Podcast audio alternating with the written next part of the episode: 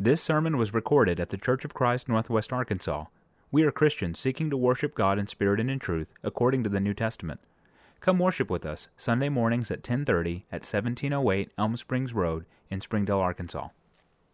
For a little while today, I want to look at the Passover.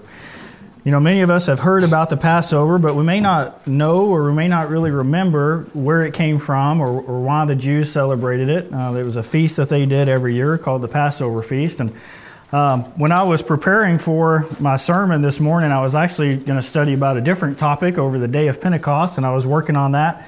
And we'll do that next time. But in order to really see the full depth of the day of Pentecost, we need to look back a little bit further about the Passover. So, for a little while this morning, I want to look at the Passover. And I want to look at uh, these things and how it relates to us today. And my encouragement for you during this lesson is that it will continue to build your faith. As we continue to study God's Word, it will always build your faith. And also that this lesson will spur you on to show more love and more good works as you continue your Christian walk and as we can be that shining light for Christ together. So let's look back a little bit further. We're going to look back thousands and thousands of years ago when the Israelites were in Egypt. If you remember the Israelites, they lived in Egypt. Now, when, when they first moved to the land of Egypt, it's because there was a great famine in the land, and Joseph was in Egypt, and he, he had done what God had commanded him to do, which was to lay by and store a portion of all that they were blessed with for seven years. And in the next seven years, there was this great famine. So the Israelites, they didn't have any food, so they went to, to Egypt, and Joseph uh, remember, he, he showed them that he was Joseph. He was one of the, uh, the Israelites' children, and he uh, brought all the Israelites into Egypt. So they moved into Egypt to have relief from this famine. Um, so everything was going good for a while. Now, over time, God continued to bless the children, the, the Israelites. He continued to bless them where they grew a lot. And the, Israel, the uh, Egyptian Pharaoh he started getting nervous. He didn't like how much they were growing, that they were going to overtake the Egyptians. So he started getting harder and harder on them, and it basically turned into a form of slavery and bondage. So over time, the Israelite children in Egypt, they became slaves to the Egyptians. Um, now, God didn't like that. He didn't like how his children were getting treated in, in Egypt, so he wanted them to move out of Egypt so that they could continue to worship God the way that they were supposed to and that they would have freedom. So, in order to make this happen, he sent Moses to go talk to Pharaoh, and Moses was going to lead his children out of Egypt. Of course, that's when you read about Exodus, that's a lot of what Exodus is about. It's, it's them uh, exiting out of the land of Egypt into um, another land so that they could worship God.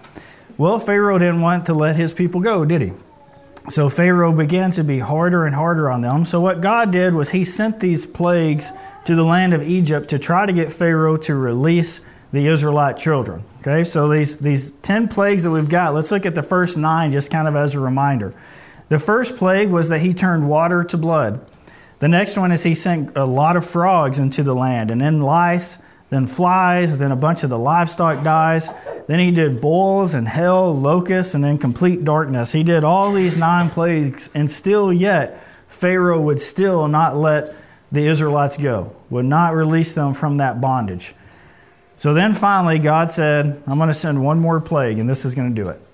This last plague is going to be so bad that it will cause Pharaoh to let these people go.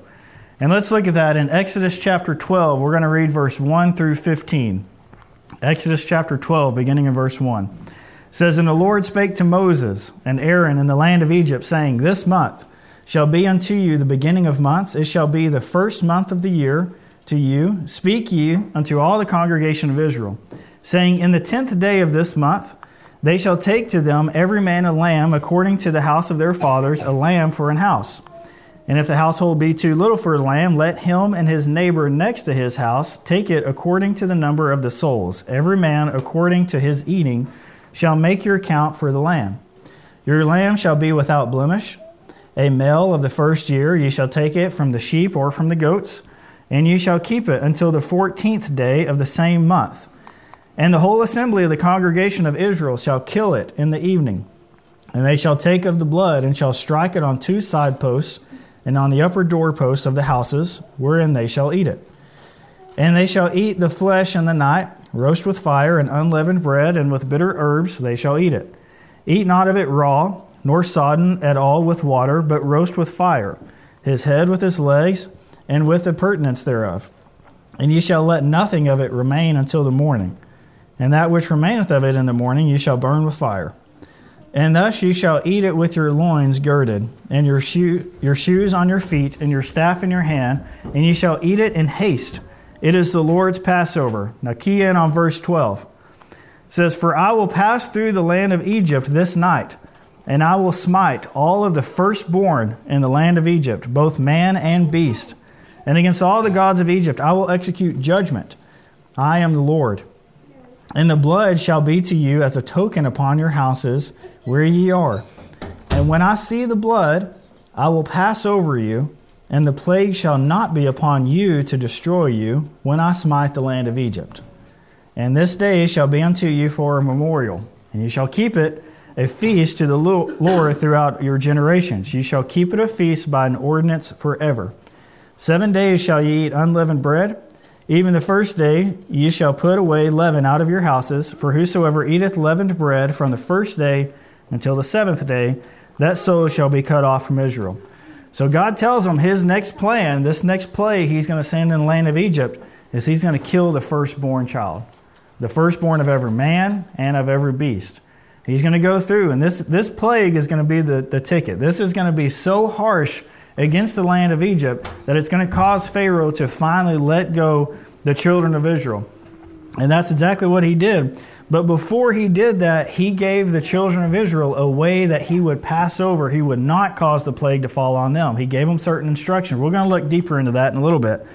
So let's look at when he executed this 10th plague. If you go down a little further, Exodus 12, uh, chapter 12, verse 29, it says, And it came to pass that at midnight the Lord smote all the firstborn in the land of Egypt, from the firstborn of Pharaoh that sat on his throne, and to the firstborn of the captive that was in the dungeon, and all the firstborn of cattle.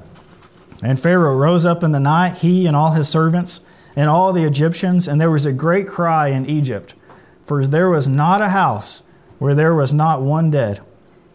And he called Moses and Aaron by night and said, Rise up and get you forth from among my people, both ye and the children of Israel, and go.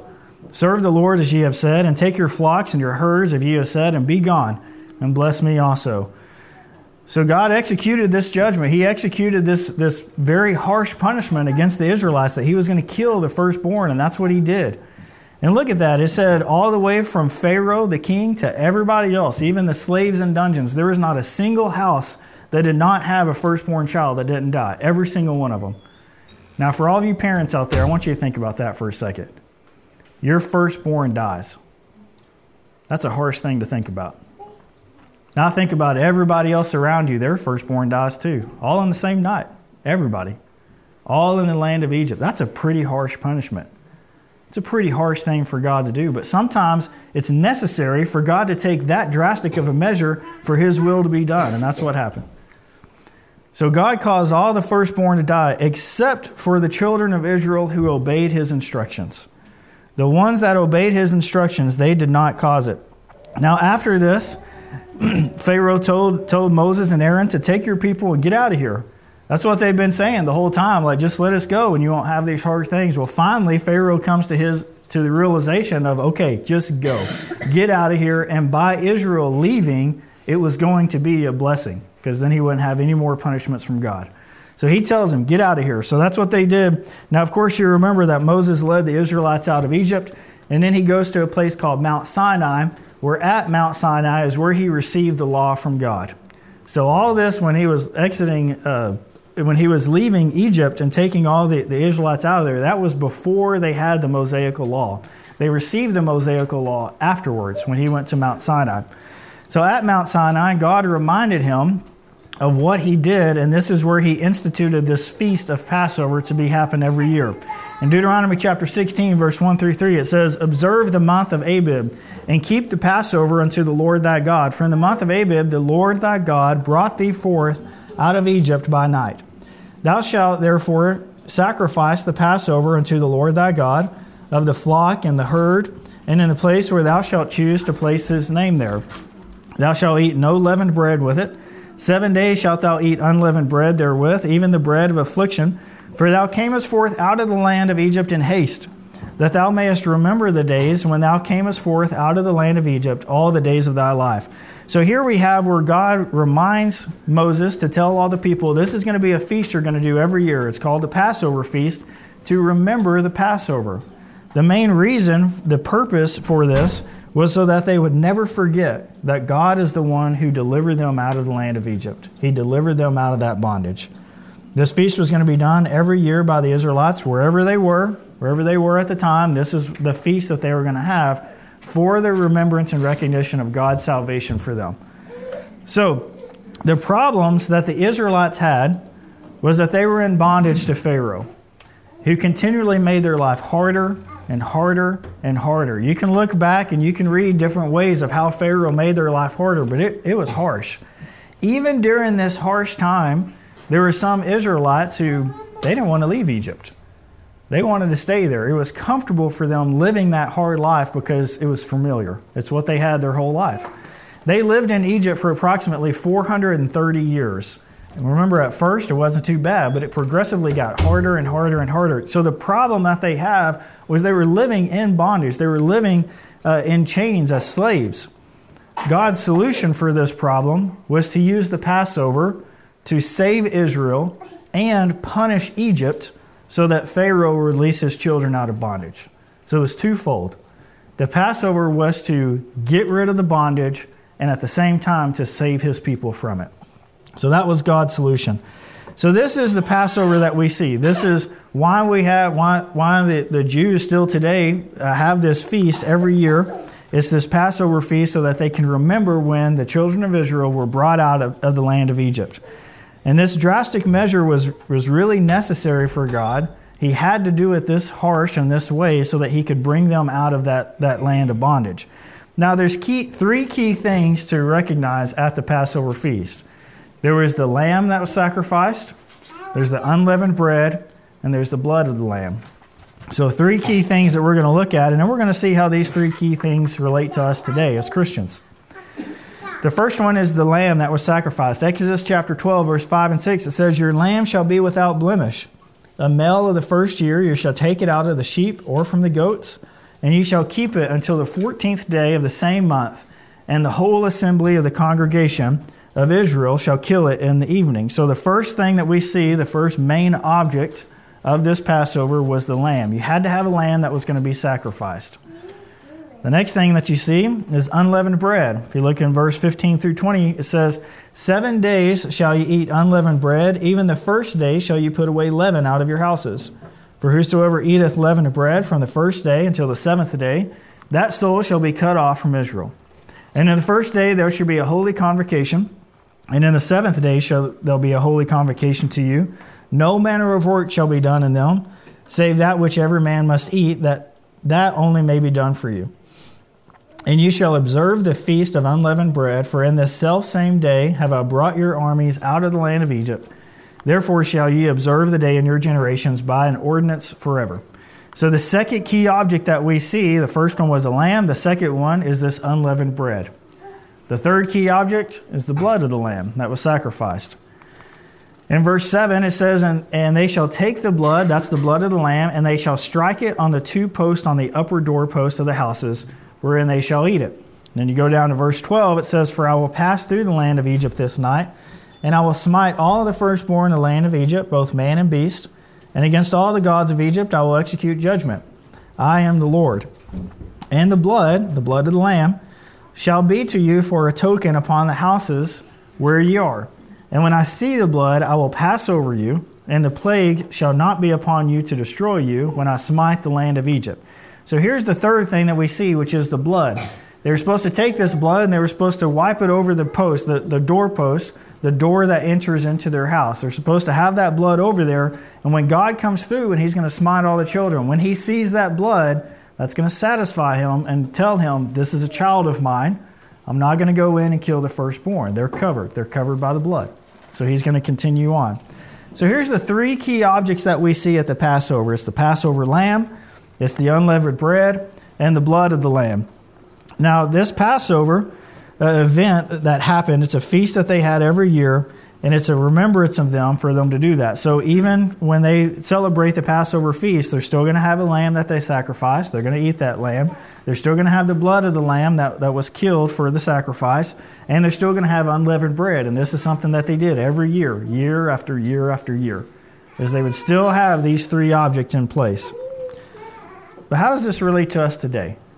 It's interesting to look back, and it's interesting to see that God delivered His people out of the bondage of out of out of bondage of Egypt. It's interesting to see that He takes these drastic measures in order to give His people a way of salvation and a way that they can be free. And it's interesting to look at all these stories, and it's interesting to see that He institutes these feasts and these memorials so that His people would never forget. So all these things are interesting, but what does it really mean for us today? And how do we apply it? Well, just as the children of Israel, they had a problem back then, the world has a problem today. And that problem that the world of today is a bondage of sin. So just as they were in bondage and they were enslaved to the, to the Egyptians, the world's problem is a bondage of sin and being slaves to sin. Just as God delivered a solution back then, he also gives a solution now, and that solution is still it's a new Passover. It's still a Passover that we have today just as the Passover we had back then, it just looks a little different. If you look in 1 Corinthians chapter 5, verse 7, Paul writes to the church at Corinth, and he says, Purge out therefore the old leaven, that ye may be a new lump, as ye are unleavened. For even Christ, our Passover, is sacrificed for us. So just as they had a Passover back then, we also have a Passover today, and that Passover is Jesus Christ. Now we're going to look back at those three key things we looked at. Remember, we looked at a lamb, we looked at unleavened bread, we look at the blood of the lamb. And we're going to see how those directly correlate to Jesus Christ that we have today. Jesus is our Passover lamb.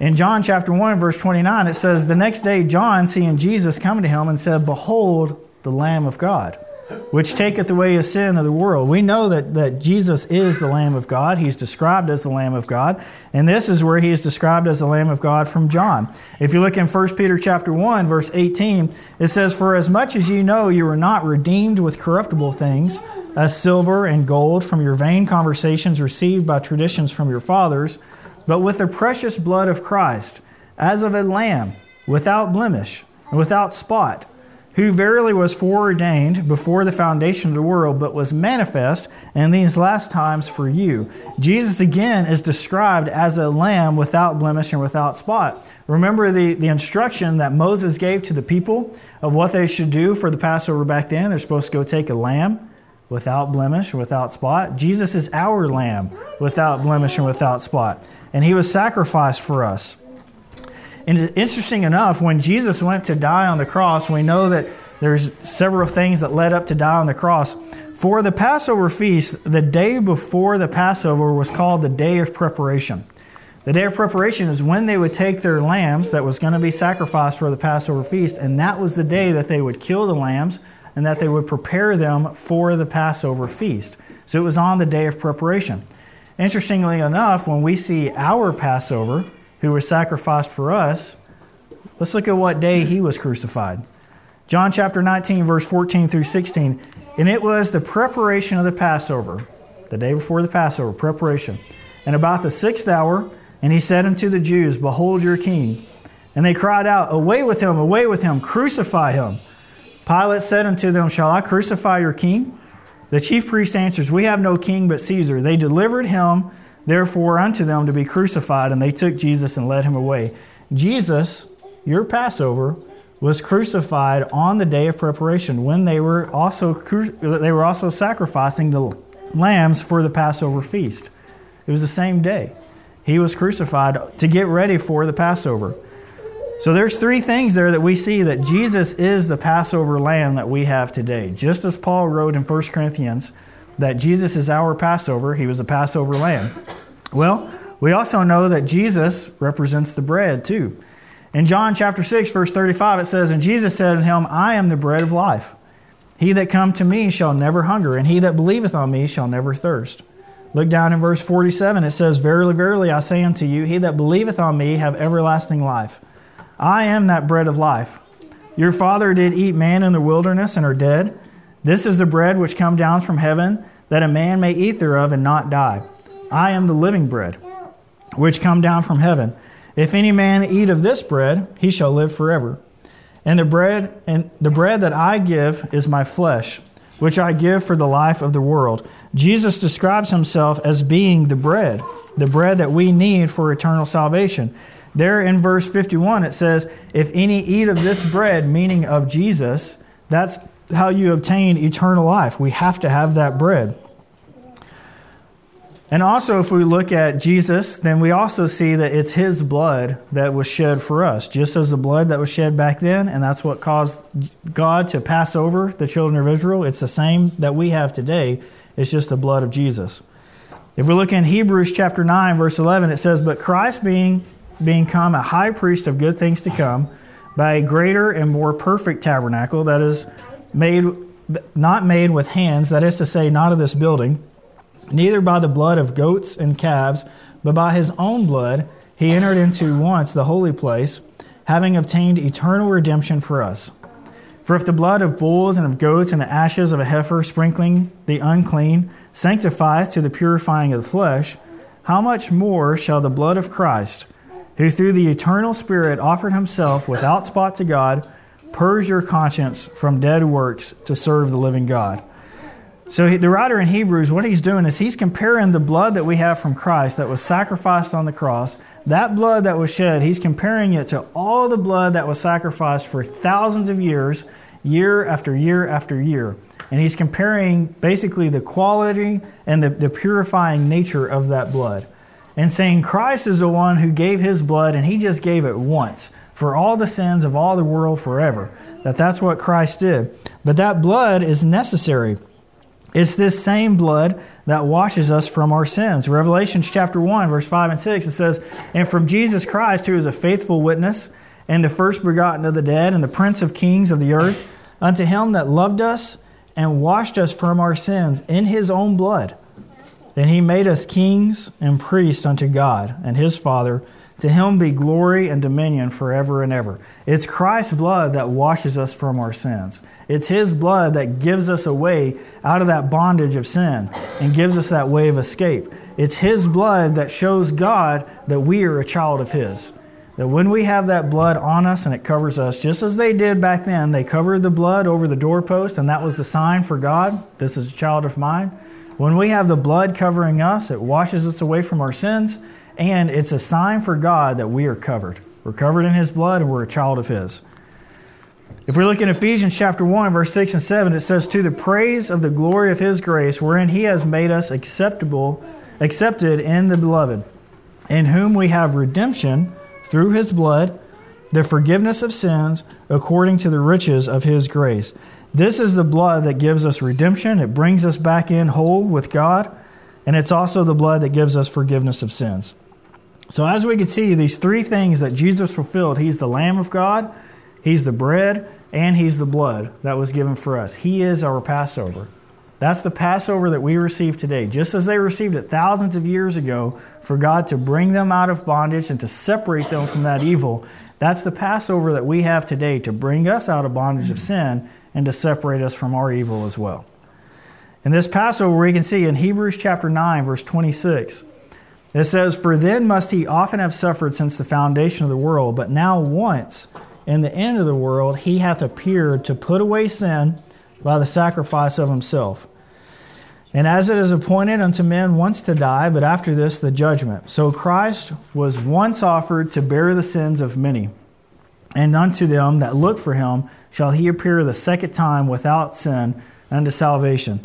You know, when they did the Passover feast back in the Old Testament, they had to do it year after year after year. Every single year for thousands of years, they had to have these sacrifices and they did this feast so that they could remember it. But Christ only had to be sacrificed once. The purity of his blood, it only took one time, and that covered all the sins forever for all those that look for him, for all those that will follow after his way. So Christ is our Passover today. So now we've, we've looked at the Passover feast back then, what happened thousands of years ago. We see how Christ has taken the place of that, that we don't have to do this Passover feast year after year after year. But how does it relate to us today? And what are we supposed to do about the Passover? What are we supposed to do about this? Well, the first thing is just as the children of Israel, they were supposed to strike the blood on the door, we're supposed to as well. If we look back, Exodus chapter 12, verse 7, it says, And they shall take of the blood and shall strike it on the side post and on the upper doorpost of the house, wherein they shall eat it. We are supposed to do the same thing with the blood in a spiritual sense, of course. We're supposed to cover our house, our family, our life with the blood of Christ. Romans chapter 5, verse 6 through 11 says, For when we were yet without strength in due time, Christ died for the ungodly. For scarcely for a righteous man will one die, yet peradventure for a good man some would even dare to die. But God commendeth his love towards us, in that while we were yet sinners, Christ died for us. Much more then, being now justified by his blood, we shall be saved from wrath through him. For if when we were enemies we were being reconciled to God by the death of his Son, much more being reconciled, we shall be saved by his life. And not only so, but we also joy in God through our Lord Jesus Christ, by whom we now have received the atonement. We have to have Christ's blood covering our life. We have to have that blood cover us so that we're justified by that blood and we're saved from the wrath of God. Remember, God took a very drastic measure to go get the, the children out of Egypt by killing the firstborn. God's going to take a much more drastic measure coming up when He destroys the world. And that's coming. That wrath is coming, and we know it is. But for His children who are covered by the blood, we don't have to worry about that wrath. We'll be saved from it. We're justified by that blood. You know, we sing a song called Nothing But the Blood of Jesus. And that song is really, there's a lot of instruction in that song. There's a lot of reminders. Let's look at that. Let's look at nothing but the blood of Jesus. It says there in the first verse, What can wash away my sin? Nothing. Nothing but the blood of Jesus. What can make me whole again? Nothing but the blood of Jesus. Oh, precious is the flow that makes me white as snow. No other fount I know. Nothing but the blood of Jesus. For my pardon, this I see Nothing but the blood of Jesus. For my cleansing, this my plea. Nothing but the blood of Jesus. Nothing for sin, nothing can for sin atone. Nothing but the blood of Jesus. Not of good that I have done, nothing but the blood of Jesus. This is all my hope and peace. Nothing but the blood of Jesus. This is all my righteousness. Nothing but the blood of Jesus. It is absolutely necessary that we cover our life and our souls with the blood of Jesus. There's no other way. No other way we can have it. We have to cover ourselves with it. The second thing that we see, if we look back in the Old Testament, is the children of Israel were commanded to eat all of the lamb. You remember that? Let's look at in verse 10 and 11. Exodus chapter 12, verse 10. It says, And ye shall let nothing of it remain until the morning. And that which remaineth of it in the morning you shall burn with fire, and thus ye shall eat it. With your loins girded, with your shoes on your feet, with your staff in your hand, you shall eat it in haste. It is the Lord's Passover. God commanded the children of Israel, You're going to sacrifice this lamb, you're going to burn it with fire, you're going to eat all of it. Remember, they were supposed to take a lamb for every house. If the house was too small, get with your neighbor and you have a lamb. You eat all the lamb and you eat it in haste. You do it quickly, you get it done with it. Well, how does that relate to us today? Are we supposed to go sacrifice a lamb and eat all of it? I, I like lamb. That's not what God's telling us. We also see as Christians today, Jesus is the Lamb of God. As the Lamb of God, he also is the Word of God. John chapter 1, verse 1 through 3, it says, In the beginning was the Word. The Word was with God, the Word was God. The same was in the beginning with God. All things were made by him Without him was not anything made that was made. Go down to verse 14. says, And the Word was made flesh and dwelt among us, and we beheld his glory, the glory of the only begotten of the Father, full of grace and of truth. We can see here the glory of the only begotten of the Father. The only begotten Son of the Father is Jesus. Jesus is the one who was made flesh. He was there from the creation. He was the Word. He was the Word that came to flesh with us. So Jesus is the Lamb, and Jesus is also the Word. Just as the Israelites were taught back then to consume and devour and take all of the lamb, as Christians today, we should consume, we should devour, we should take in the entire Word of God. We should bring it into our life. So that's the second thing that we can learn from y'all. Have the blood cover you. And after you have the blood cover you, keep it covering you, then completely devour the Word of God. Get into it. Do it with haste. Go fast. Go quickly. Get that Word of God and apply it to your life as much as you possibly can. Take all of it in. The third thing that we see from the Israelites back then is they were supposed to stay in their house. Remember, they would cover the, the doorpost with blood, stay in their house, and not leave, because that was their protection.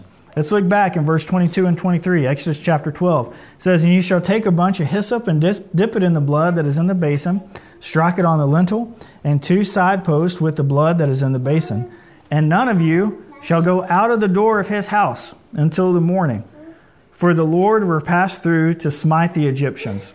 And when he seeth the blood upon the lintel and upon the two posts, the Lord will pass over that door and will not suffer the destroyer to come into your houses to smite you. So the instructions that they got was once they go into their house at night after they've covered, that is their place of protection. That's their place where they're going to be safe from the wrath of God. God will not allow the destroyer to come in if they're in their house.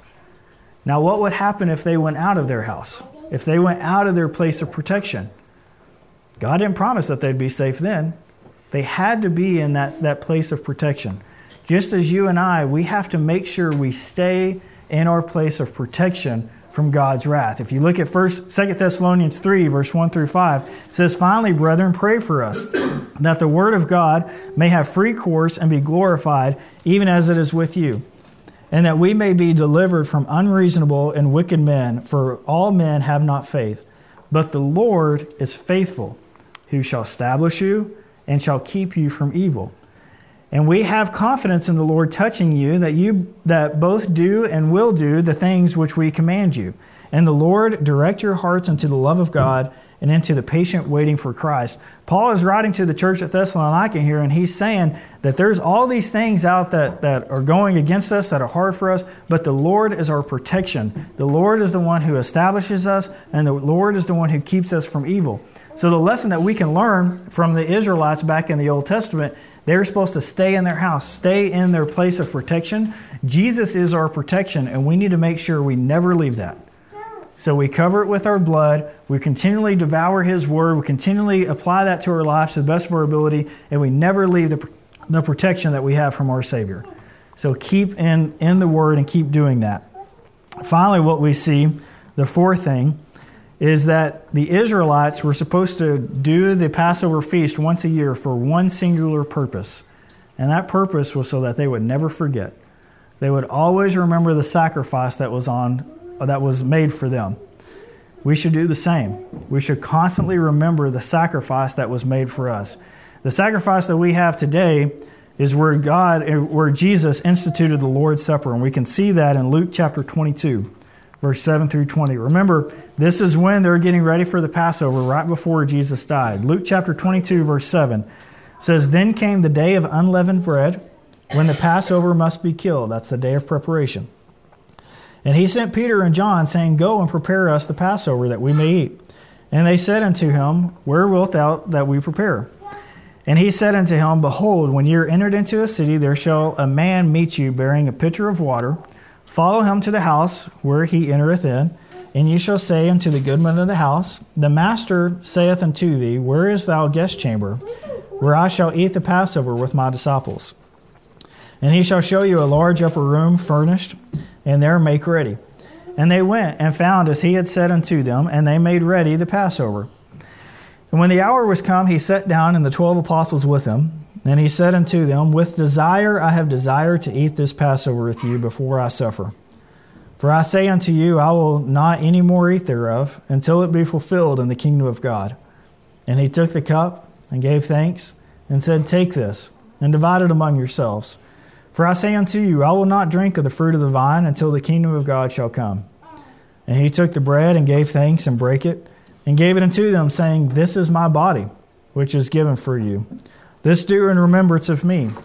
Likewise, also the cup after supper, saying, This cup is the New Testament of my blood, which is shed for you.